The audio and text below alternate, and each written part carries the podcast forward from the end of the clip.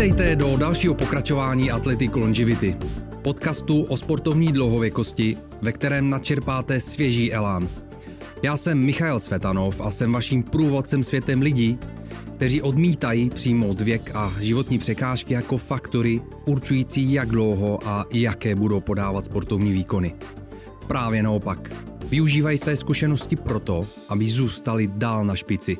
Ať je ta pomyslná špice jakákoliv. Tu si určujeme každý sám. Partnerem Athletic Longevity je Komra, osobní rehabilitační technologie, která šetrně a spolehlivě regeneruje tkáně, svaly, orgány a přirozené funkce organismu a pomáhá tak překonávat zranění, bolesti, únavy a vyčerpání. Díky Komra se jednoduše udržíte déle ve hře. Více se o Komra dozvíte na mém webu athleticlongevity.life, kde najdete i slevový kupon na nákup přístroje Komra Palm. Mým dnešním hostem je cliff diver, skokan do vody z extrémních výšek a závodník elitní série Red Bull v této disciplíně Michal Navrátil. Michale, ahoj, vítám tě do Athletic Longevity. Ahoj Michale, díky za pozvání, jsem rád, že jsem tady. Já jsem rád, že tu tě dneska mám v podcastu. Michale, extrémní skoky do vody, cliff diving, od jaké výšky je to extrémní skok do vody? Tak já si myslím, že už to je od 15 metrů a výš. A samozřejmě to vždycky bolí. Takže už se to může právě brát jako extrémní. Ty skoky z 10 metrů jsou pořád takový jednodušší, nebo jako na to tělo takový jemnější, ale od těch 15 metrů se tam zvyšuje to riziko toho zranění a pak, když už jste na 20 metrech, tak tam už to hrozí tím, že už jedete sanitkou do nemocnice. 10 metrů to je normální taková ta věž na Podolí třeba, co je. Jo, a to jsou jako běžný závody v podstatě, který se kdysi dlouho pořádali, než se přišlo k tomu, že vlastně už se skáčejí oficiálně pod Mezinárodní federaci plavání, se skáčejí vlastně z těch 27 metrů, že jo? Ano. Z 10 metrů je to olympijský sport, z 27 metrů to ještě není, ale od roku 2013 to přišlo na mistrovství světa, což je super, protože tyhle skoky do vody vlastně byly jenom show po světě, kde ty skokani jenom přicházeli z 10 metrů, ale tím, jak se to budovalo v těch různých akvaparcích anebo nějakých mořských světech, tak ty skokani se začali dělat nějaký progres a šli do toho, že zkoušejí něco nového a tou kvalitou z těch 10 metrů se pak vyskákávali na tu výšku 15 metrů, 20 metrů a dokonce už těch 27 metrů, co přišel novej tenhle ten sport novodobej a už jsou z toho závody, takže přišlo to vlastně jenom, jako dá se říct, ze show. Mm-hmm. A proč se tomu říká ještě cliff diving? Nebo já se zeptám, je nějaký rozdíl mezi extrémními skoky do vody a cliff divingem? Tak ten cliff diving, jak je v názvu už uvedeno, tak jsou to skoky ze skály a Red Bull se snažil vracet, nebo ten Red Bull závod se snažil vracet to ponechat v tomhletom cliff divingu a občas jsme měli 2 skoky ze 4, právě jsme předváděli ty skoky ze skál nebo z nějakého útesu. Ale teď se to vrací už spíš do té formy profesionální opravdu a už to směřuje na tu olympiádu, aby ten sport byl jednou na olympiádě, tak proto už se ustupuje z těch cliff divingových útesů a to už je to spíš jenom taková v rámci srandy nebo takového pocitu skočení si ze skály, ale už se to spíš fakt dává do té formy profesionální a už se to má skákat z můstku. Takže na závodech jako FINA se tomu říká high diving. Takže tam, kde je nějaká konstrukce, můstek, tak je to 27 metrů, ale je to high diving. Já, když jsem si četl něco o tom sportu, tak jestli jsem to správně pochopil, těch cliff diverů, zvlášť těch elitních na světě, je hrozně málo. Kolik jich je? Já si myslím, že jich je 20 a celkově těch skokanů může být třeba 50 po tom světě. Ale elita do 20 max, ale ty nejlepší třeba do 15. Ty se dlouhodobě držíš mezi tou elitou. Jak dlouho přibližně? Kolik je to let, když ses dostal do té elity? A co je ta elita té elity, ve které seš v podstatě? No začalo to v roce 2009, kdy jsem byl pozvaný do první desítky Red Bull Cliff Diving světové série a nějak jsem se tam udržel až do minulého roku a teď jsem teda vypadnul a jsem jenom pozvaný na divokou kartu, ale pořád se považuji za tu elitu. Teď to bude jenom horší se tam trošku vrátit, protože těch závodů po světě moc není a abych jsem se dostal na ten závod, tak potřebuji mít samozřejmě odskákaný závody a podávat tam nějaký výkony, abych se tam mohl probojovat. No a elita to znamená, že ten člověk má opravdu těžký skoky, ale není to jenom o tom těžkém skoku, dělat 3 salta nebo 4 salta a dát do toho ještě další 3-4 vruty, ale je to taky o tom umět dobře dopadnout do té vody a aby to vůbec nevystříklo. A to je to nejtěžší, protože když člověk bude mít nahoře trošku jakýkoliv strach nebo nějaký bolístky v těle, tak mu to nedovolí prostě udělat ten dobrý dopad. A ten highdiver, když tohle všechno překoná, má za sebou už nějakou zkušenost a i má v sobě nějakou tu bolístku, tak i přesto prostě jde do toho skoku s tím, že to tělo tak zpevní natolik, aby prostě ta voda nevystříkla. Takže tomu říkám, že to je ten elitní skokan do vody. Co všechno v té elitní skupině nebo na té elitní úrovni si dokázal? Tak povedlo se mi 2krát vyhrát Red Bull závod za sebou. To se snad povedlo snad jenom 3 nebo 4 lidem na tomhle světě. Povedlo se mi v roce 2017 být druhý na mistrovství světa v tomhle sportu v Budapešti, právě pod Finou. A pro mě největší úspěch, že jsem se dostal každý rok do té elity toho Red Bull týmu, Red Bull závodu. A Jsou nějaký jiný úspěchy třeba, který nemusí být spojené přímo s tím, že si něco vyhrál, které si vážíš, jako vůbec ve své kariéře highdivera, cliffdivera? Tak já jsem rád, dá se říct, za každý rok, který tam jsem. Povedlo se mi dostat díky tomuhle sportu pracovat na největší zaoceánské lodi na světě pod společností Royal Caribbean, která právě má ty největší lodi na světě a má tam i skokanský bazén, kde jsem vystupoval na zádě lodi pro diváky jako show. Takže to byla nějaká velikánský divadlo, kde já skáču jak z 10 metrů, tak z trojkovýho prkna, ale i se 17 metrů, která je právě na té zádě lodi. Jsou tam tanečníci, gymnasti, akrobati a já jsem mezi nima. A co můžu říct, já jsem nejvíc pyšnej na to, že jsem vyhrál ten závod Red Bull a bylo to spojené s tím, že jsem měsíc předtím jsem šel na operaci s meniskem a dokázal jsem se vrátit prostě po měsíci. Od té doby, po té operaci jsem měl měsíc a 14 dní na to vlastně se dát dohromady, ale já jsem si ten menisk jsem si nechal zašít.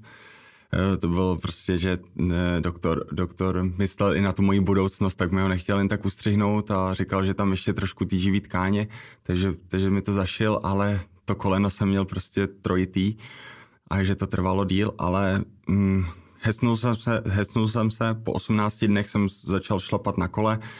Nejdřív jsem si říkal, že mi to asi výkon prdne, když zatočím s tím kolenem na tom kole. Najednou jsem to projel, odšlápl jsem a říkám, wow, neprdlo to. Tak jsem začal. A po měsíci a 14 dnů jsem jel na závody s tím, že teďkon, jestli pod tou vodou prostě nebudu tak zpevněnej, tak to koleno mi prdne, protože to mělo tu tendenci, že pod tou vodou se to tělo začalo kroutit a začalo to právě od těch nohou až po to celé tělo. Takže samozřejmě jsem si to koleno ještě víc ovázal, sice jsem to nemohl vůbec skrčit skoro, ale i v tom vzduchu jsem se nějak pokusil to skrčit do nějaký saltové rotace, ale do té vody jsem už padal fakt nejvíc pevněnej a to byl důvod, že jsem do toho šel na 110%. Měl jsem samozřejmě v hlavě to, že prostě netrénoval jsem a teď jsem jenom bral z těch zkušeností od toho, který jsem třeba už si prožil v té Číně a to se teď vrátilo do této podoby a tím, jak jsem byl natěšený na ty závody nebo prostě jsem chtěl tam být, tak se to dostalo do toho těla a šel jsem do toho, říkám, na 110% a povedlo se mi vyhrát a pak se mi to povedlo vyhrát 14 dní na to v dalším závodě v Mostaru a zase jsem prostě furt nebyl v nejlepší kondici, všichni se mi smáli, že netrénuju, že jsem drsnej, že se toho nebojím. A říkám, ale já nemám na výběr, já prostě nemůžu jít si skočit a riskovat to, že se mi něco stane pod tou vodou, protože každý skok je prostě z téhle vejšky nebezpečnej a nevíte, co se stane pod tou vodou. Ta voda je prostě tak tvrdá a to zjistíte až ten druhý den, protože ten první den máte v sobě tolik adrenalinu, že to prostě necítíte, tam jenom cítíte nějaký škubnotí v tom těle, ale a jste plnýho adrenalinu a já vždycky po tom tréninku nebo po jakýmkoliv skoku vožiju a všichni jdou domů a já teprve začínám něco dělat se svým tělem a to je prostě cvičení, posilování hned ještě na tom místě, kde my jsme a trénujeme. Všichni odchází už třeba na to pivo, ale já se tam zastavím, všichni odejdou, já si teď nejdu to svoje, jsem nabitý energií a pak druhý den vstanu a najednou zjistím, že pořádně nemůžu došlápnout na nohu, že mi to vystřeluje do celého těla. Takže si dávám proceduru, že jdu prostě pod teplou vodu a tam jsem prostě musím celý to tělo rozehřát a jdeme znova, to celý kolečko znova. Michale, je nějaký neúspěch, který si vážíš, jestli se to tak jakoby dá nazvat, který ti dal? Neúspěch beru to, že jsem se nedostal tenhle rok do té světové série, ale není to tak, tak mojí vinou, ale spíš to, že ten Red Bull si změnil pravidla, jak chtěl a místo 4 závodů pro ty ostatní závodníky, že jim stačilo 4 závody, tak to změnili na 3 závody a tím pádem prostě mělo víc lidí tu šanci se tam dostat, ale já když mám třeba 7-8 závodů v tom roce a skáčeme fakt v těžkých podmínkách, Irsko, fouká vítr, skáčeme do 11 stupňové vody nebo v Mostaru, kdy prostě byla obrovská bouřka, tam jste nikoho neviděli na tom závodě, ale tak to hrotili, že to jsme to museli odskákat. Všichni tam měli deštníky a tady jdu na věž, kde prostě když dělám stojku, tak ty prsty jsou obalený ve vodě, jak všude byla voda a v tom vzduchu prostě není nic vidět. A nevidím ani pořádně ten dopad, že je to všechno hrozně rychlý. A tak tohle si třeba projdu, takovýhle zážitky. A takže ty závody jsou o dost těžší, takže tam je větší riziko to neudělat ten dobrý výsledek, protože tam stačí jedna chybička a prostě jeden špatný skok z těch 4 a najednou už jsem na 8. místě, jo. Takže tam je to fakt těžký a pak, když těm klukům stačí potom jenom 3 závody, já měli štěstí na to být na nějakým dobrých podmínkách, tak je to prostě jednodušší a tím jsem prostě takhle vypadnul, no. Takže je to taková shoda náhod a už taky chci říct to, že už jsem byl samozřejmě i tak docela nějak unavený toho, že jsem pořád někde lítal a teďkon skoč z tohohle. Necítil jsem se vůbec dobře na těch závodech, takže už to bylo takový, že jsem jel fakt v kuse a neměl jsem ani moc času právě regenerovat to tělo, protože třeba skončili jsme sezónu v říjnu a v únoru už byla kvalifikace. Já jsem musel projít tu kvalifikaci asi 3krát. Protože jsem třeba skončil, že tam postupovalo jenom 5 těch nejlepších z té celé série do toho dalšího roku, ale těch dalších 5 nebo další 3 se museli jít probojovat, prokvalifikovat na další rok a Red Bull pozval dalších 10 z toho světa na ten závod, takže nás tam bylo 13, 15 a teď postupovalo jenom fakt 5 nebo 3.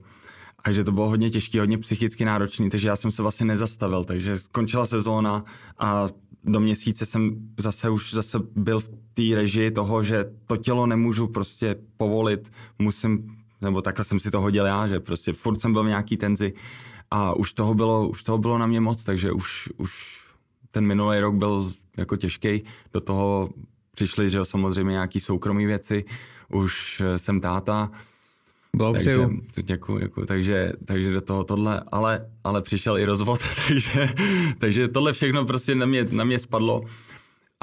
Ale i tak jsem prostě vždycky se hecnul a na těch závodech podávám ten nejlepší výkon, jaký můžu, a vždycky se na ten závod natolik připravím, nepodcením nic.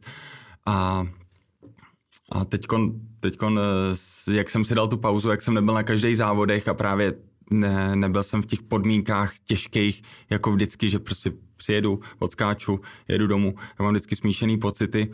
A kdykon jsem si dal pauzu a můžu říct, že se těším na další závody.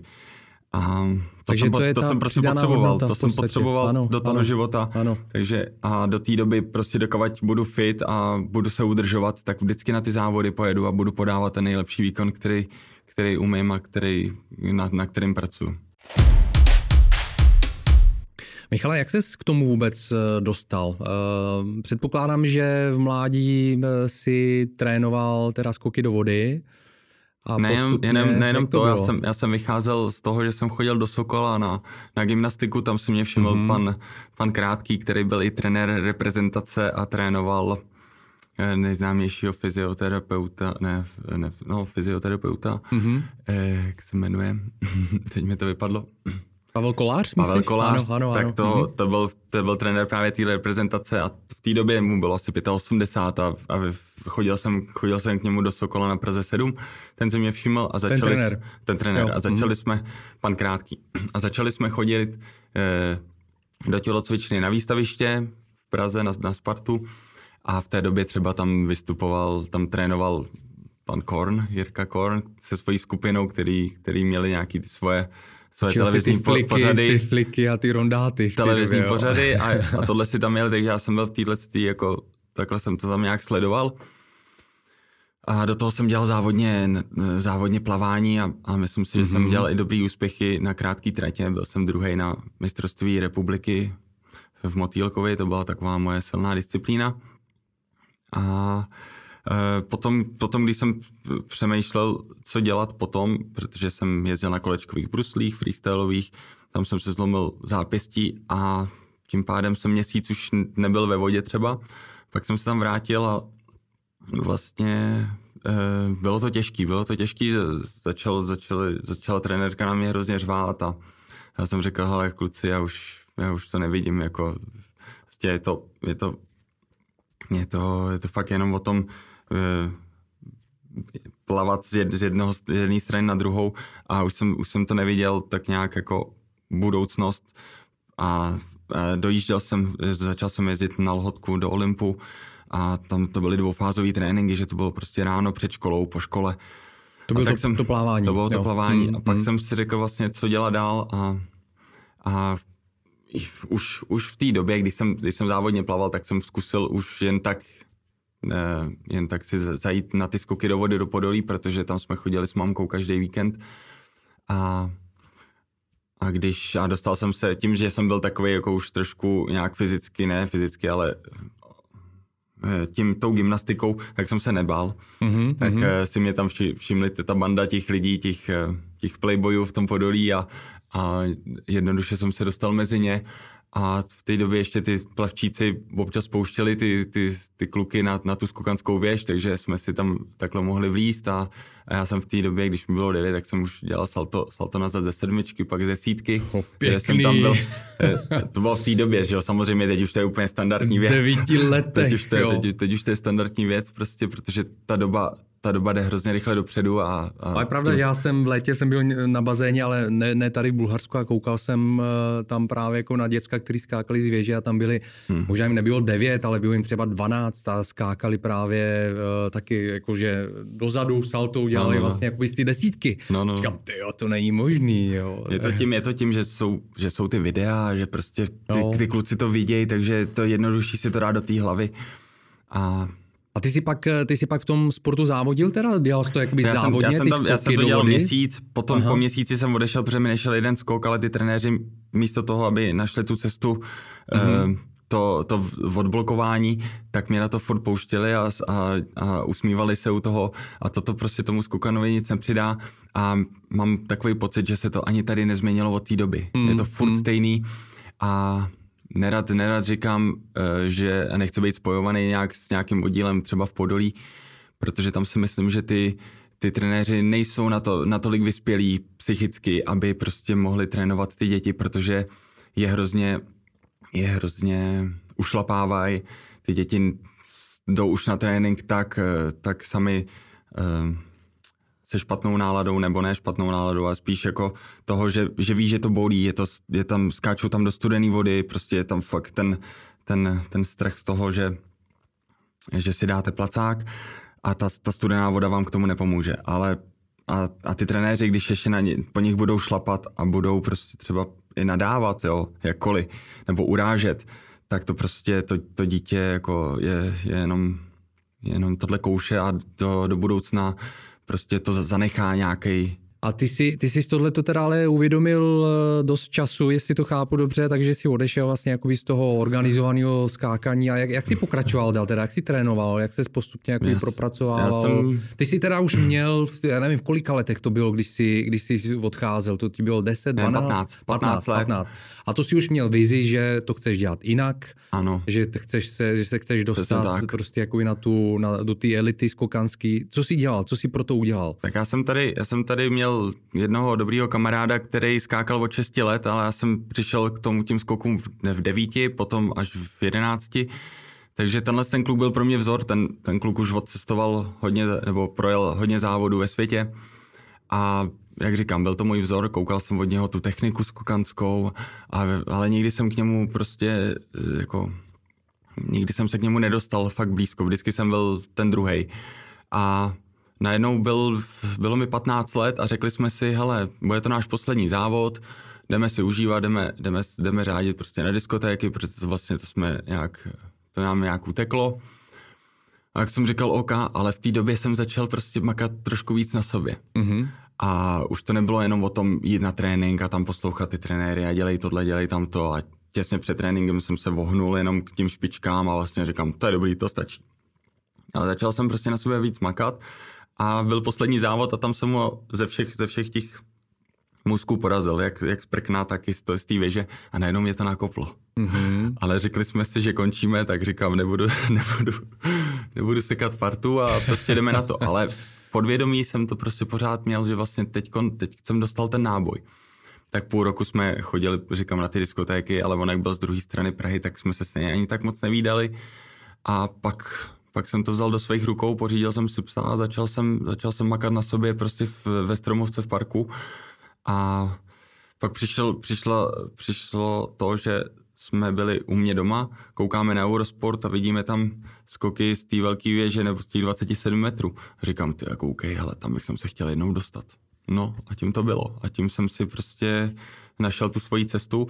Do Podolí jsem začal chodit už sám trénovat, jenom s tím, že ty trenéři na vás samozřejmě musí koukat, jenom aby jste věděli, kde máte skočit do té vody, aby tam nikdo jiný neplaval.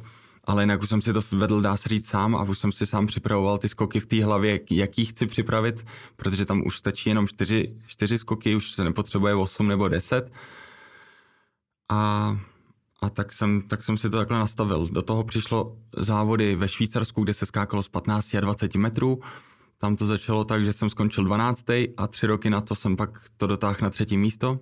A to už byly závody jako pod federací, nebo to byly už nějaký soukromý? Švýcarská nějaká federace highdivingu. A to ses tam přihlásil? Tam prostě, jsem se přihlásil. Volně jako každý se mohl přihlásit. Ano, jel jsem tam za sebe. Ano, za sebe. Samozřejmě za Českou republiku.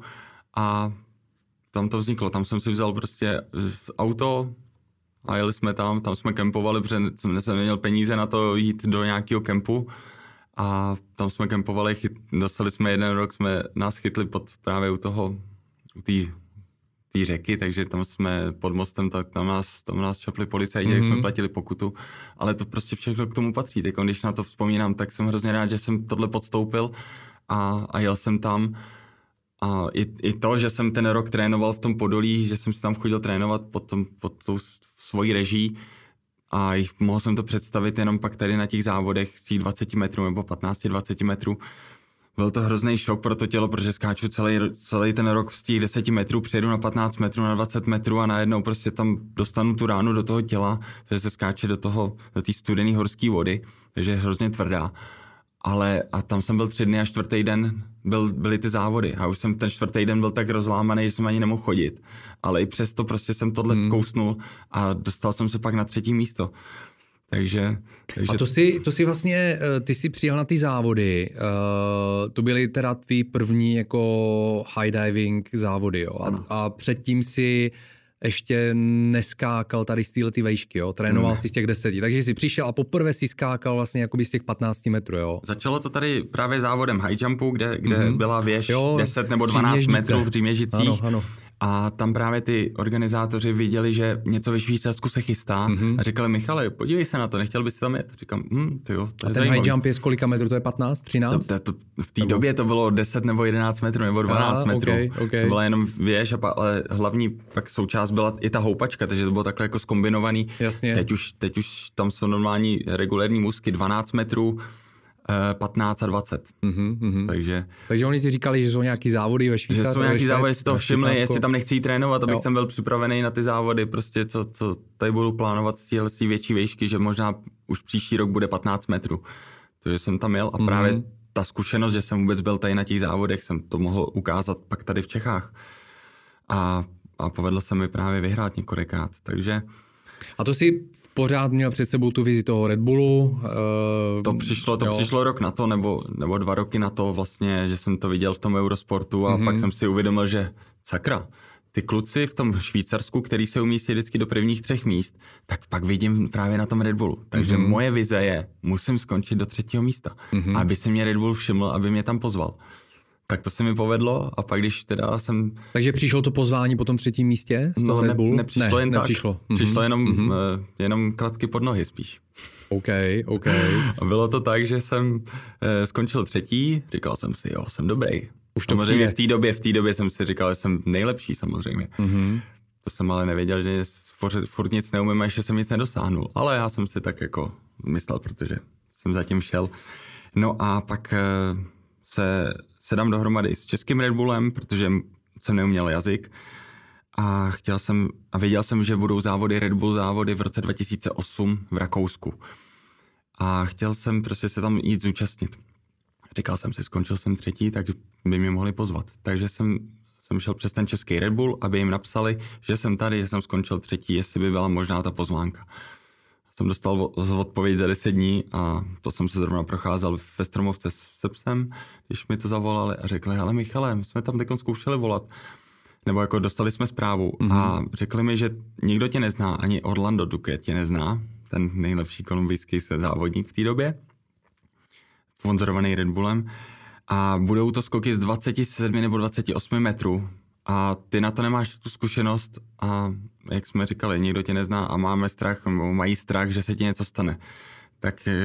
Tak máš trénovat prej a snad tě někdy pozvou. A já říkám, sakra, co teď? Teď tyhle závody jsou jenom tady v Evropě, jenom tyhle jediný. Nejsou nikde žádný, prostě z 27 metrů se nekonají. Nebo nevím o tom. Vlastně co budu dělat? Teď jsem ztratil 5 let života vlastně. Teď jsem fakt jako jenom měl tuhle vizi. A myslel jsem si, že do toho 3. místa se mi otevře ta cesta.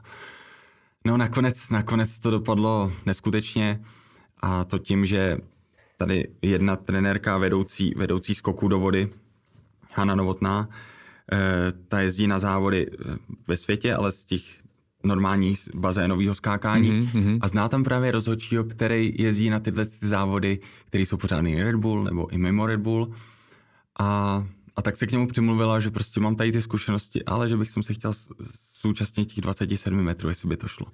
Tak mě pozval na úplně neznámý závody, nebylo to pod Red Bullem, bylo to v Itálii, Furore, říká se tomu Marmeeting. A tam mě pozval. Takže to byla moje taková šance se ukázat, no ale shodou náhod se mi povedlo to, že jsem jezdil na motorce 6 kilo, ale jednoválec, takže takový jako kolo. No a povedlo se mi 14 dní předtím nabourat jednoho takového do auta, prostě na křižovatce, ale v malý rychlosti, jenom tam to bylo spíš o tom, že tam byla kolona a my jsme se nějak nedomluvili s tím, kdo pojede, takže jsme nakonec se rozjeli oba dva, já jsem do něho jenom tak ťuknul, ale ta motorka na mě spadla a zmáčkla mi to chodidlo, ty polštářky na té noze. A ta strašná bolest, já jsem nemohl chodit, nemohl jsem se ani odrazit. Myslel jsem si, že se to dá dohromady prostě za těch 14 dní, že to bude dobrý. A samozřejmě to každý den volalo víc a víc a víc. No nic, jel jsem na ty závody, už jsem měl tu pozvánku, ale teď mě tam každý viděl a už jsem byl namakaný v té době a najednou si říkal, kdo tady je, tohle, co to je.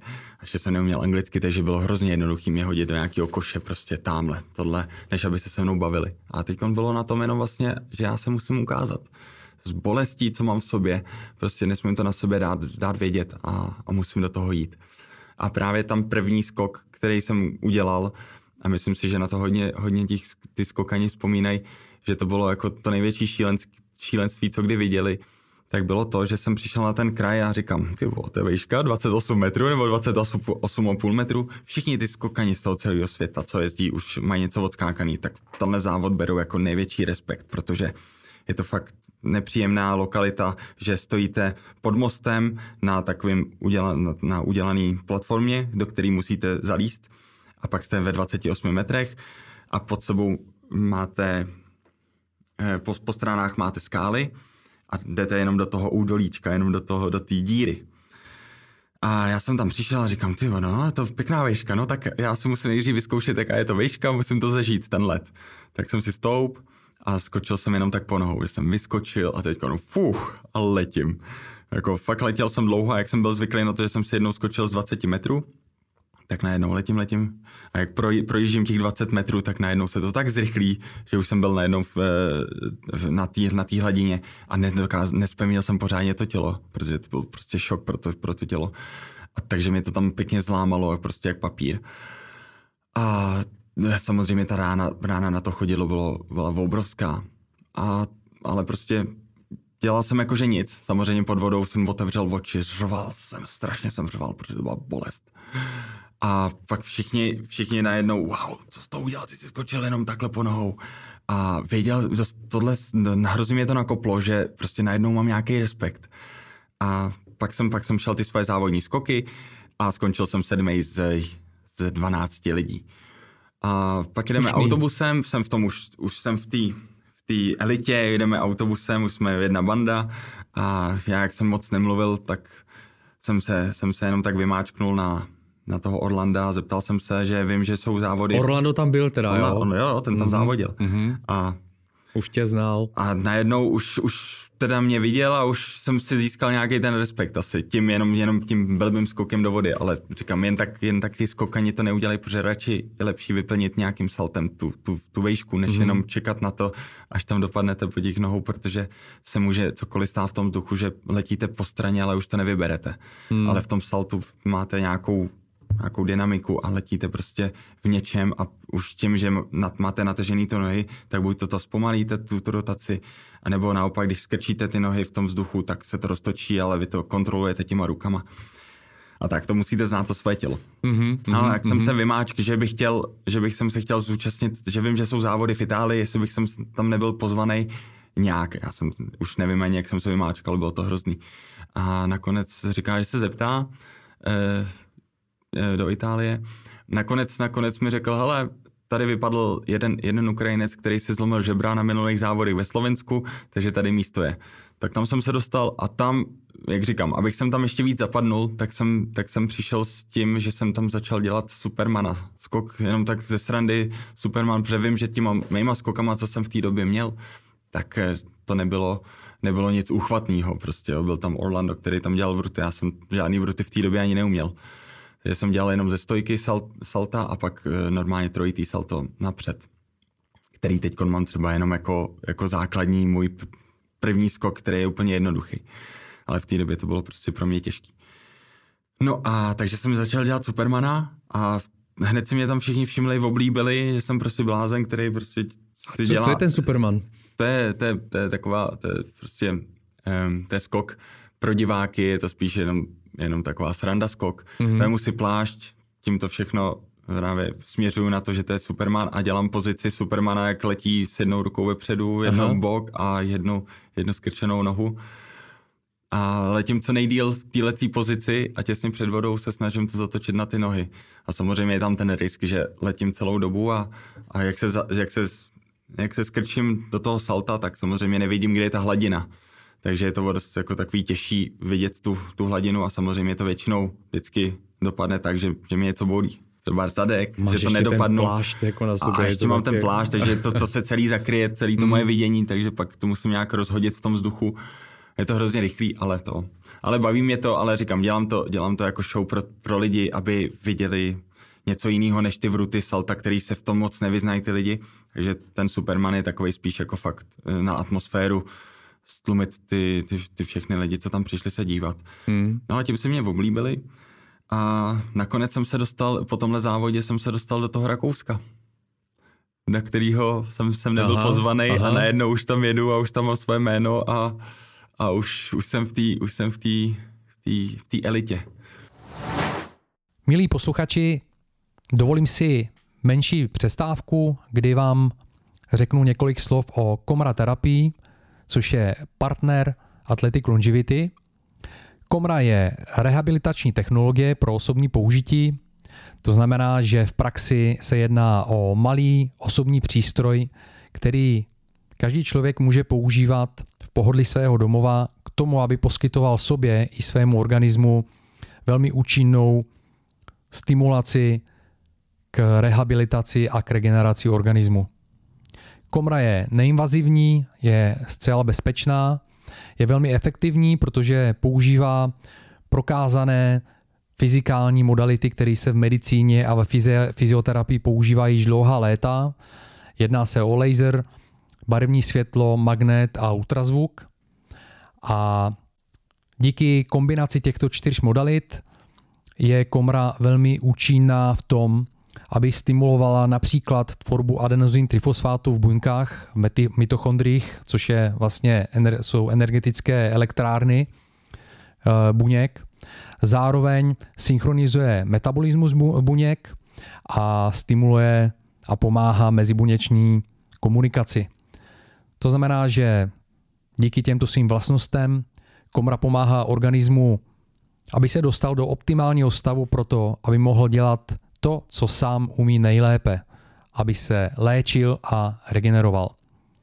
Komra se tak dá používat pro léčbu zranění, pro zotavování po nemocích, pro překonání únavy, pro svalovou stimulaci před výkonem a v dlouhodobém hledisku Komra velmi pozitivně působí na organismus proto, aby organismus zůstal v optimálním stavu do co nejvyššího věku. Takže nepřímo tímto pomáhá, abyste dosáhli sportovní dlouhověkosti. O Komra si můžete přečíst víc na mém webu athleticlongevity.live v blogové sekci nebo v takzvané sekci jak na to je několik článků o tom, jak já sám používám Komra terapii a určitě si tyto články přečtěte, pokud vás toto téma zajímá a najdete v nich zároveň i slevový kupon na nákup přístroje Komra Palm, což je přístroj, pomocí kterého se poskytuje Komra terapie. Díky a vraťme se k rozhovoru.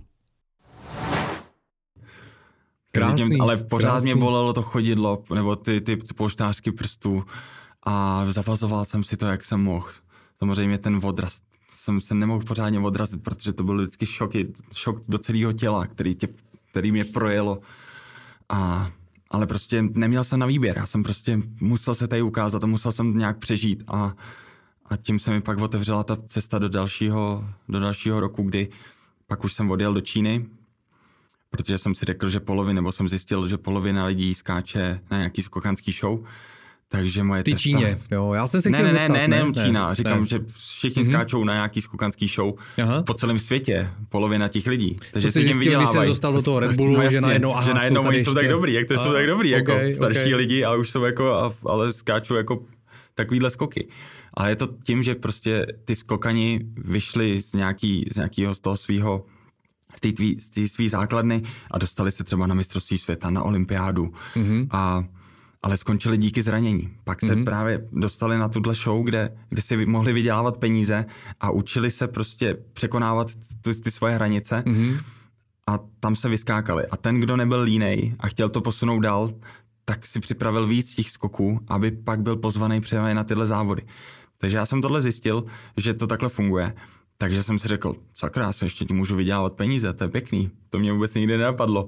Tak jsem hned chtěl jít do pracovat na nějaký show a věděl jsem, že jeden Američan pracuje v Americe, ve Washingtonu, takže jsem mu napsal, jestli náhodou by tam neměl místo, ale on mi napsal, že bude místo až tak za 3 měsíce, ale že to není jistý. Ale pak jsem ještě věděl, že jeden Rus, který byl v té době nejlepší, Artem Selčenko, tak ten pracuje v Číně, v mořském světě a pracuje tam pod jedním Ukrajincem. Takže jsem se hned skontaktoval s tím Ukrajincem, protože ho znám taky z těch závodů, který jezdil do Švýcarska. A ten mi řekl, že tady jako místo je, ale že musím přijet do 14 dnů. Tak jsem si šel řešit víza a já jsem dostal ty víza den od letu. Takže všechno hrozně narychlo. Já jsem měl v kapse, tady 60 000 ještě, ale díky tomu, že jsem ještě udělal že jsem pracoval jako kaskadér a byl jsem na filmu Wanted se 14 dní, takže tím jsem prostě měl nějaký peníze. Takže jsem si koupil letenku za 30 000, jinak jsem všechno tady nechal a odjel jsem do té Číny. Protože, jak mi říkal, máš jenom 14 dní na to přijet, protože jinak bereme někoho jiného a už tady nebude místo. Takže jsem to takhle vzal, jak se říká, za pačesy. No a ta Čína, to byl nakonec velký příběh. Ukázalo se, že vlastně díky té Číně jako ses hodně jako posunul opravdu, ale posunul se si i po nějaký mentální a lidský stránce, jak jsem tak nějak to pochopil. Můžeš trošku o tom popovídat a pozdílet s posluchači, jaký byl ten zážitek? Čína byl asi to největší životní rozhodnutí, který jsem mohl kdy udělat. Začalo to tím, že jsem přijel a už se na mě všichni těšili, protože věděli, že jsem ten blázen, co dělá toho Supermana, ale věděli, že nejsem dobrý skokan. Hlavně ty dobrý kluci, jako Rusové a Ukrajinci. Říkám, byl tam Ukrajinec, který skončil po mistrovství světa nebo možná měl jít na olympiádu, ale díky přetrénováním se a operaci zápěstí prostě musel skončit, protože už tu ruku prostě nedal do té pozice, aby měl ty dobrý dopady. Takže prostě skončil a šel si sám vydělávat peníze. Takže jsme ze začátku hrozně chlastali, protože hele Michale, seš tady, tak pojď chlastat. Tak dobrý, jsme chlastali, ale druhý den najednou, já jsem myslel, že se půjdu podívat jenom na tu show a najednou, Michale, tak co umíš? Ten vedoucí, ten Ukrajinec. No, umím tohle, dobrý, tady půjdeš za tímhle s tím klukem v tom rytmu prostě a běž a jdeš tam skočit. Takže já jsem do toho vylítl. Jsou tam show, lidi, prostě sedějí, koukají, zaplatili na to, že se podívají prostě na ty skokany. Nejdou jenom na nějaký skoky do vody, oni se tam jdou podívat prostě je to mořský svět. Takže chudáci lední medvědi, tam jsou zavřený tučňáci, pak tam mají vystoupení delfíni nebo mořský lvy. Do nich cpou všechny možný ty léky, prostě do těch ryb prostě jsou v hrozných podmínkách, je to strašný, to tam bejt u toho, ale bejt toho součástí. Ale prostě byl jsem tam, no, tak jako co s tím udělám, ale snažil jsem se prostě pak jet tu svoji cestu mimo ten park a tam jsem si to všechno nastavil. Takže jdeme od začátku. Takže tím pádem, že jsme chlastali a hned druhý den jsem šel skákat, tak samozřejmě, bylo mi zlé, ale prostě bylo to, jak to bylo, že jsem prostě musel. Takže nějak jsem to tam představoval jsem se, ukazoval jsem ty skoky a trvalo mi 3 měsíce vlastně se dostat do té formy, abych jsem tu show zvládal jak s cigárem v puse. Fakt to bylo těžký, protože to bylo hodně o rychlosti, hodně na časování a už jsem musel být třeba na 15 metrech. Prostě skočil jsem z 3 metrů ze skokanského prkna, odprezentoval jsem, zvedl jsem ruku a hned jsem běžel nahoru do 15 metrů. A nebylo to nějak věc výtahem nebo vyběhnout si po schodech. Bylo to všechno na nějakém stožáru, kde prostě tam stačilo uklouznout, aby mi uklouzly prsty a padnu na zem. Plus přelejzat ty skokánky, které byly přímo před váma, takže já jsem musel se fakt naučit tu techniku, jako přes ten skokánek si dát tu ruku, pak druhou a občas se mi povedlo, že jsem zavadil kolenem, prostě tím svalem do toho, na ten roh toho skokánku, takže hrozná bolest, ale prostě musel jsem dělat jakože nic samozřejmě, že? Protože jste na té show. Takže říkám, 3 měsíce bylo fakt jenom trénování, soustředění se prostě na tu show a pak jsem teprve mohl přemýšlet o tom, že vlastně jaký skok budu připravovat a pilovat to.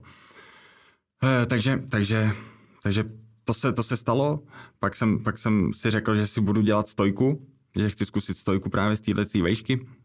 Tak jsem nejdřív trénoval na zemi, u té věže a pak jsem šel na 10 metrů, dobrý, jak jsem skočil a pak jsem šel na 15 metrů. Tak jsem vylez na těch 15 metrů a postavím tu stojku a najednou se nemůžu odlepit nohama ani zadkem z té věže, abych sem padal. A najednou tam začnu řvát. Kluci, pomožte mi. Česky, rusky, cokoliv prostě. Byl jsem v hrozný křeči. A stál jsem tam hrozně dlouho, prostě klepal jsem se a říkám, pojďte mi pomoct. Myslel jsem, že fakt spadnu z té vejšky, protože jsem měl nějak blok a vůbec jsem se nemohl od toho odrazit, prostě, nebo vůbec jenom dát ten impuls, aby ty nohy začaly padat. To jsi stál v té stojice. To jsem stál v té stojice, no. A jenom prostě ta platforma byla jenom tak na ty moje ruce, anebo na nohy prostě. Tam nešlo si dát nějakou pozici prostě rukou, jako když dělám stojku na zemi. A už jsem se nemohl vrátit, protože to ani neumím. Jak se vrátit prostě na tohle malý místečko s těma nohama. Protože já tam musím dát ruku za záda, já se musím vohnout, takže ty nohy jsou úplně na kraji toho můstku. A já tam dám tu ruku, aby se mi tam vešla a předkloním se ke kolenům a tu ruku dávám za sebe a za záda a chytám se ty toho můstku a držím se a pak ty nohy vytáhnu nahoru a protože tam mám tu stabilitu z té jedné ruky, takže mi to drží to celé tělo. A pak se teprve pustím, až mám ty nohy přilepený na tom můstku nebo na té věži, tak pak tu dávám tu druhou ruku dolů. A vůbec jsem nevěděl, jak bych sem to mohl vrátit jako nazpátek. Takže tam šla jenom jediná cesta. A jak řvu a prostě pak už jsem tak vyčerpaný, že už fakt jako už padám, tak jsem nakonec jsem nějak spadnul. A byl to hrozný pocit, byl to strašný pocit teda, že jsem fakt myslel, že jako tady spadnu jako na stranu někam. Tak to jsem zvládl a to byla jako jedna velká zkušenost. No pak do toho přicházely salta, takže pak jsem přidával 1 salto, 2 salta a můj cíl udělat z té stojky bylo 3,5 salta. A teďko nějak zjistit tu rychlost, nebo jak dosílit té rychlosti, takže myslel jsem si nejdřív, že pojedu do té Číny a bude tam zázemí jak Cirque du Soleil, jo, velikánská show, že tam prostě bude tělocvična, budou tam hrazdy, bude tam jáma, bude tam trampolína. Wow, pravý opak. Přijel jsem tam, na zemi prostě jenom nějaká gumová podložka dělaná jako koberec. Tam se jenom ty skokani, ty performeři, tam se jenom rozcvičovali anebo protahovali. Pak tam byl jenom nějaký obyčejný bench press, prostě umělohmotná hlavice. Do toho nějaký činky, prostě jako ten bench, asi maximálně do 50 kilo. A to bylo všechno. To bylo všechno, co tam bylo. A teďkom bylo jenom na mě, jak já si najdu tu cestu. Takže já jsem si říkal, tak teďkom budu chodit na pláž, nebyly tam žádný žíněnky, nic. Tam bylo prostě jenom beton. Protože ty kluci už jsou vytrénovaní natolik, že nic nepotřebujou. Ty se potřebují rozcvičit a jdou skákat, prostě mašiny. Takže já, abych jsem si jako došel k tomu cíli, tak jsem prostě musel najít tu svoji cestu. A bylo to, že jsem prostě po těch 3 show, když jsem byl rozlámaný, tak jsem se šel jenom najíst domů, kouknout na ty videa a pak všichni už byli v nějakým tady z tom marketu, před tím marketem, takovým místním a chlastali tam pivo a já jsem prostě pěkně zezadu je obešel nenápadně a šel jsem si dělat tyhle věci, protože jsem nechtěl, aby věděli, co jako dělám. A já jsem jim to chtěl jenom ukázat potom, až na tom bazéně nebo na tom, jak se jako zlepšuju.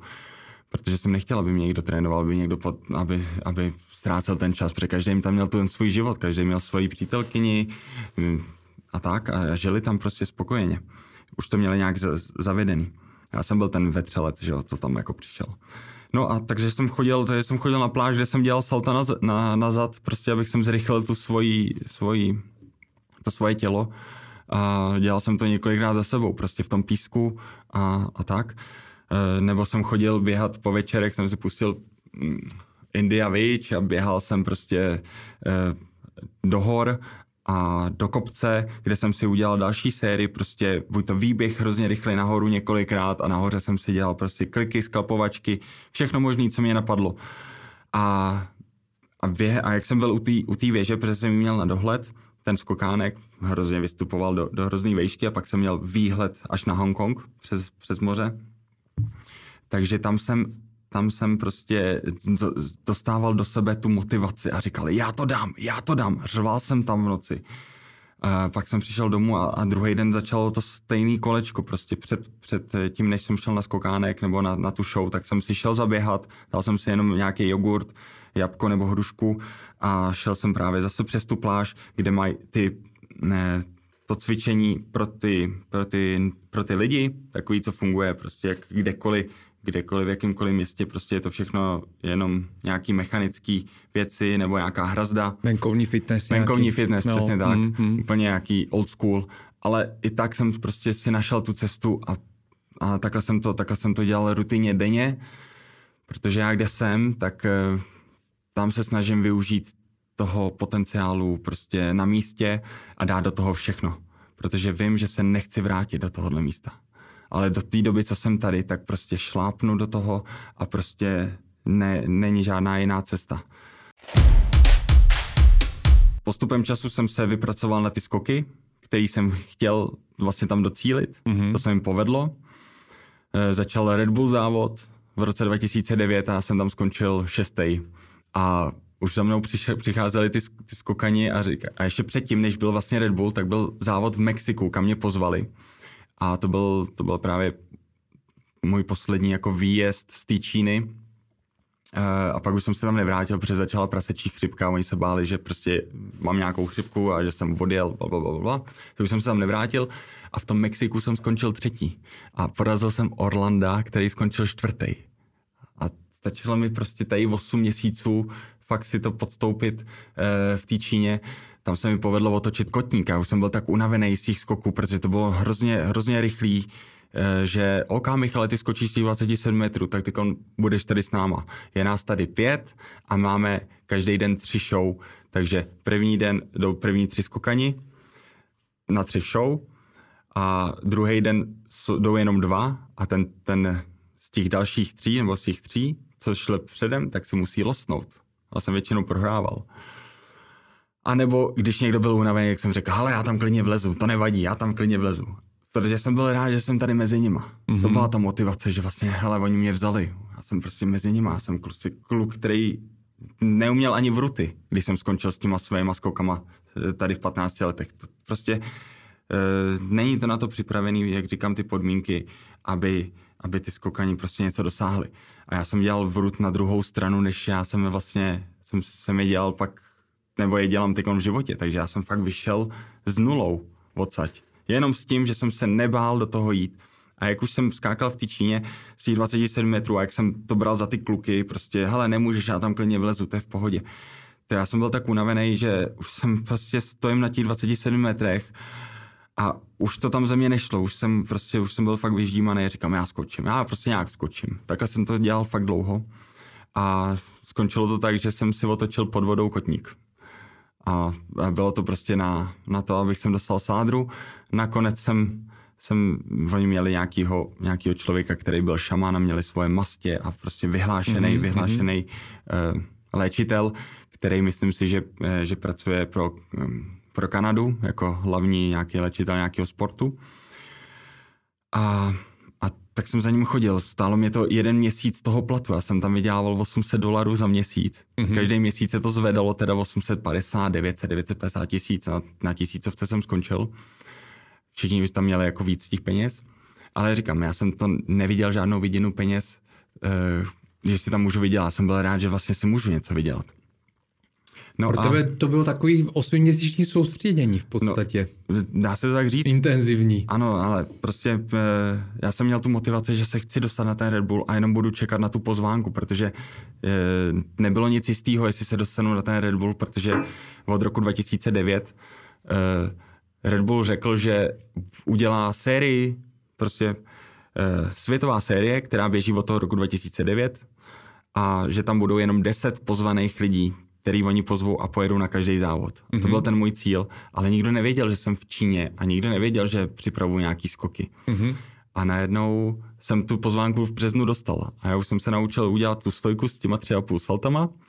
To mě stálo taky to, že jsem z 15 metrů dopadnul na hrudník, právě když jsem dělal ty salta, protože jsem tam neměl tu výšku a já jsem chtěl jenom vědět, jaký je to vůbec ta rychlost, abych vlastně věděl, o co jde. Ale předtím jsem samozřejmě musel skákat z 10 metrů a z 12 metrů trojitý salto nazad, abych jsem si hrál s tou výškou. I jenom ty 2 metry dělali v tom vzduchu docela dost, abych jsem mohl rozeznávat, kdy je ten čas na to otevření a tak. Samozřejmě to stálo taky několik placáků. Ale to jsem dělal všechno v neoprenu, protože jsem se nechtěl omlacovat. A takhle z těch 15 metrů a právě dopadnu na hrudník, nebo lehce na hrudník a říkám, já jdu ještě jednou. Tak jsem vylez ještě jednou a jak ten neopren je těžkej, jak je mokrý, tak to bylo ještě pomalejší. A tam jsem dopadl čistě na ten hrudník a hned jsem něco cítil v tom břiše nebo v tom hrudníku, jako že se něco zalejvá jako vevnitř. Něco těžkého a divná taková pachuť. Nebo takový něco v puse. A jenom vyplivnu. A je taková ta čerstvě červená, krásně blejskavá krev. To ze mě lítalo prostě. Jsem si odplivával a prostě... Ale jak jsem to měl nastavený, to tím tréninkem a všechno. Říkal, já jdu z 10 metrů, já nejsem spokojen, já jdu ještě na 10 metrů a udělám o salto míň. Jenom prostě, ať to vrátím do té nějaký, ať neodejdu s tím, že jsem odešel s placákem. Stojím na té 10, udělám tu stojku, protože lezu nahoru a jsem ještě plný adrenalinu. Vylezu, udělám tu stojku a najednou se takhle jako zastavím a najednou, ale už nemám vůbec sílu, ani to nevidím v té hlavě, co chci dělat. Najednou udělal jsem to, všechno dobrý, ale říkám jenom tu cestu prostě, co jsem podstoupil. Udělal jsem to, skončil jsem a další 3 dny jsem prostě plival tu krev. Jenom mě stačilo se trošku rozeběhnout a najednou už se to tam zase vřelo ve mně a plival jsem krev. Všichni mi říkali, Michale, neskákej, ale dej si pauzu, prostě nechoď dělat ten skok z 20 nebo z 27. A já jsem jako prostě to měl tak nastavený, protože vím, co jsem podstoupil tomu. Denní práce, denní prostě motivace. Tak jsem si řekl, že ne, já... Teďkon, jakmile vím, že neplivu tu krev, vím, že to není ještě scelený, tak jsem řekl, já potřebuji jenom tu větší výšku. Já jako vím, kde jsem, já jenom potřebuji tu větší výšku. Tak jsem vylez na 20 metrů po 4 dnech. To se mi povedlo skočit, to jsem šel 2x a potom týden, co odběhl od tohohle kreše, tak jsem už stál na 27 metrech a šel jsem to přímo na té skokanský jako show, protože jsem nechtěl jít jenom tak... Hele kluci, koukněte na mě, já jdu na 27 metrů a to, ne, prostě já jsem showman a když nějaký nový skok, tak mě to víc vyhecuje to, že na mě koukají ty lidi a prostě buď to budu mít crash, máte z toho zážitek, anebo prostě udělám fakt dobrý skok a mám tu energii z vás, prostě, že tady jsou ty lidi. Samozřejmě tím lidem to je úplně ukradený, protože nerozumějí tomu a ne. Neví, co zatím je. Ale povedlo se mi to a prostě, jak říkám, hodně lidí mi říkali všichni tam, nedělej to, prostě nejseš ready a já jsem prostě věděl, že jsem ready, protože vím, co jsem tomu dal. Ty jsi teda od té doby, takže to je rok 2009, si říkal, kdy tě pozvali znovu z Red Bullu a od té doby se držíš jako v té elitě. Absolvoval si, kolik je to závodů asi? Jo, asi 85. 85 závodů. Myslím, možná už. Což je nějaký vlastně i rekord, ne, mezi těmi skokany, protože to... vím, že málo kdo absolvoval tolik závodů. Přesně tak, já jsem druhej nejdýl existující prostě skokan v této sérii, kdo má tolik odskákáno, ten nejlepší je Gary Hunt, který má i na svém jako pod sebou, nevím, nechci kecat, já nevím, 60 vítězství třeba. A já jsem tam, který má jenom 2 vítězství, ale já jsem tam fakt jako nejdýl vydržel. A vemte si, že já jsem prostě přišel s tím, že jsem vůbec neměl skákat. I ten Rus, co byl v té Číně, vyhrál celou sérii, Red Bull sérii v roce 2013, ale díky tomu, že pak přišel s novejma skokama, který se mu nepovedly, a hodně si dával crashů, tak najednou ten Red Bull přestal pozvávat na ty závody, takže on dostane divokou kartu na jedny nebo na dva závody v tom roce. Ale já jsem tam prostě vydržel. I s tím, že mám prostě, ty kluci jsou přede mnou vždycky tak o 2 roky napřed s tou výkonností. Tak já je doženu po těch 2 letech. Takže se dostanu na stejnou úroveň. Ale je novej rok, kdy já jsem se dopracoval na tuhle úroveň, ale ty kluci stoupli o další úroveň vejš. Takže já to jenom se snažil celou tu dobu dohánět jenom tím, že jsem vlastně musel být čistější do těch dopadů a čekat vlastně jenom na to, že oni udělají třeba nějakou tu chybu. Takže v tomhle to bylo to nejtěžší vlastně, jak jsem jezdil na ty závody, že jsem věděl, že jsem prostě méně ceněj asi, nebo teď nemůžu najít jiný slovo, nebo jako slabší, ale a tím to bylo pro mě dost těžší, že musím prostě pořád makat, jako nevzdávat to, jo, protože oni můžou udělat chybu, ale já to prostě tu chybu nemůžu udělat, jo. A tohle mě, jak říkám, minulý rok, jak jsem byl už unavený a přichází k tomu i bolesti zad a všeho, protože já jsem vždycky šel tou tvrdou cestou a jak jsem neměl toho trenéra pod sebou, který by mi řekl, hele, už to stačí, už teď jdeš jako spíš do toho, že si ničíš to tělo a už to nebude ta kvalita, tak já jsem to neměl a já jsem prostě si říkal, že to není furt dost. A jel jsem a prostě minulý rok už to na mě tak nějak jako celkově spadlo a už mě to nebavilo prostě jezdit na ty závody, ale prostě jsem tam pozvaný a já se vždycky hecnu, ale už to nebylo taková ta radost, jo. Mm-hmm. Když to teďko najednou, já mám víc času pro sebe, už mám 4letýho kluka, předtím jsem měl to dítě hned vedle sebe a nedávali jsme ho někam nějaký chůvě a já jsem s tím klukem pořád byl, takže i když byl doma, tak já jsem prostě si cvičil hned vedle něho, takže to rozptylování prostě bylo na denním pořádku, ale i přesto jsem jel a nezastavil jsem se. Mm-hmm. Michale, protože se nám krátí čas, já mám spousta otázek, na které bych se tě chtěl ještě zeptat. Možná by to stálo za druhý rozhovor, ale chtěl bych se tě zeptat tak jako na závěr, co všechno bys ještě chtěl dokázat? Co tě ještě dál motivuje? Já nevím, já bych jako nechtěl spíš se vzdát těch skoků, protože už něco mám zažitý. Možná plánuji i novej skok, abych se stále ještě udržel mezi tou elitou. Říkám, začínám mít takový dobrý pocit z toho, ale baví mě to. Když jsem na tom můstku, samozřejmě je to hodně jako odříkání si, ale baví mě to.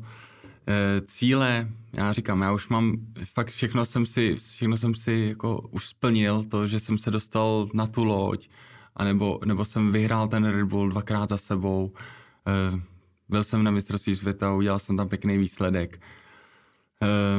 Teď je to spíš nějak, jak jsem, jako žít nějaký ten životní styl, furt nějaký akci a nějakých výzvách a nebát se prostě jít do toho, do jakýkoliv výzvy, proto jsem se teď přihlásil do reality show Survival a doufám, že se tam dostanu, protože můžu zhodnotit nebo můžu tam přidat tu svoji životní zkušenost jak cestováním, což není ani tak důležitý, ale spíš o tom být mezi těma lidma a jak jsem pracoval na té oceánské lodi, tak tam je 2200 posádky a tam, když se jedním prostě nemáte dobrý vztah, tak ho samozřejmě každý den vidíte a nechcete ho pozdravit samozřejmě, takže to jsem se naučil i to, prostě vycházet s každým i na té bázi, prostě jenom okrajový, jako být kamarád se všema, ale samozřejmě někoho mám blíž, někoho míň a samozřejmě jsem hrozně hodnej člověk a pomáhám tím, kteří něco chtějí dokázat. A nemám zase naopak rád někoho, kdo nedokázal to, co bych chtěl, ale hraje si na to, že to dokázal. Takže to v tomhle to hned jako poznám a ten člověk jako toho si dávám trošku už jako na stranu. Ale jinak všem pomáhám a jsem hrozně kamarádský se všema a baví mě to jako být mezi lidma a pomáhat jim. Jaký bys zanechal odkaz posluchačům, kteří třeba ten sport nedělají profesionálně, nehoní se za zlatými medailemi, ale chtějí sami sebe překonávat, chtějí překonávat životní omezení, překážky, které mají, aby dosáhli tu svoji špici. Tady se bavíme o nějaký virtuální pomyslní špici, kterou každý máme, nehoníme se za srovnávání s dalšími, ale překonáváme sami sebe.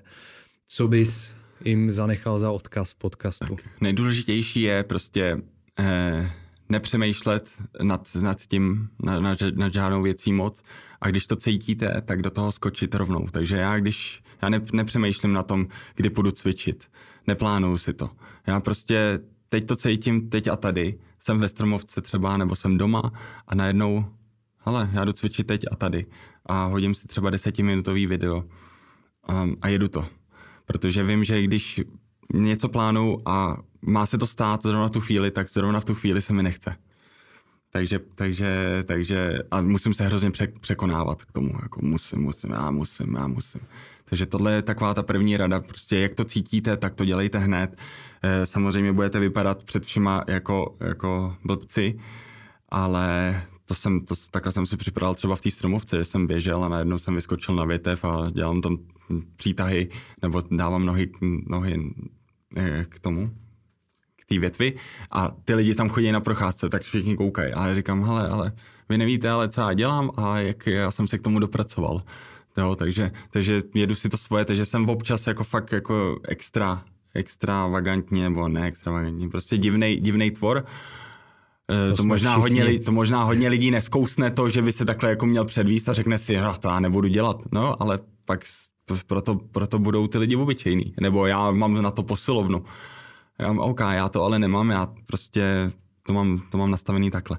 A ti, co dělají ty skoky do vody, nebo je to baví, tak určitě doporučím si zajít nejdřív do tělocvičny, kde prostě si budou skákat do jámy a budou si prostě nejdřív zkoušet tu orientaci v tom vzduchu, můžou dělat salto a oni sami poznají, že prostě když tam není ta rotace a dopadají na zadek, tak to musí zrychlit a hlavní je mít v mysli to, že ta hlava musí být pořád rovná. Jo, tam není žádný při saltu nazad, tam se netočí ta hlava prostě nějak do strany, aby se to tělo otočilo. Jo, ono se to otočí, ale prostě tím se zničí ta technika toho, že pak to budete dělat vždycky špatně. Takže hlava pořád rovně a je to spíš o tom rychle mrsknout těma rukama a do toho ten odraz musí být jako současně. A to samý nazad. Když budete dělat salto nazad, tak je lepší třeba si lehnout na záda, předtím ještě než budete dělat salto nazad, dát si ruce nad hlavu, natáhnout a jenom si přitahovat ty nohy z té země, natažené nohy, přitahovat si je a dávat si je k bradě, ty kolena. A tím prostě získáváte ten styl, tu rychlost a prostě to, aby se to dostalo do té hlavy, co máte pak dělat v tom vzduchu. A to jsou úplně ty začátky a pak to můžete spojit s tím, že jdete si stoupnout někam na kraji třeba ty jámy a zkusíte to salto. A už teď budete překonávat jenom ten odraz a to, že letíte po zádech někam do neznáma. Ale už to tělo bude už tak zautomatizovaný, že ty kolena se půjdou k té bradě a už se otočíte 1-2. A je to jednoduchý. Perfektní. Michale, moc děkuju. Michal Navrátil, Cliff Diver, byl naším dnešním hostem. Je toho opravdu spoustu, co bych chtěl s tebou ještě probrat a myslím si, že opravdu by bylo stálo za to se domluvit ještě a potkat se. Děkuji ještě jednou za hostování. Díky moc. Držím palce, ať se daří, ať toho ještě dokážeš hodně a těch skoků vymyslíš dalších spoustu a měj se krásně. Ještě musíme říct, je mi 37 let a ještě to nevzdávám. Přesně tak, jako o tom bych se chtěl taky pobavit a myslím si, že kvůli tomu druhý rozhovor rozhodně bude. Díky moc. Protože je to podcast o sportovní dlouhověkosti a ty do něj rozhodně patříš. Děkuji moc. Měj se, ahoj. Díky, ahoj. Děkuji, pokud jste si poslechli tento rozhovor až do konce. Mrkněte na web athleticlongevity.live, kde najdete další zajímavé rozhovory o sportovní dlouhověkosti, nebo si podcast vyhledejte na Spotify, Apple Podcast nebo Google Podcast a určitě se přihlaste k odběru. Partnerem Athletic Longevity je Komra, což je přístrojová rehabilitační terapie pro osobní použití, která šetrně a spolehlivě regeneruje svaly, šlachy, úpony a klouby a veškeré přirozené funkce organismu. Více se o Komra dozvíte na mém webu athleticlongevity.live a v blogové sekci. Děkuji, mějte se fajn a zůstaňte na špici.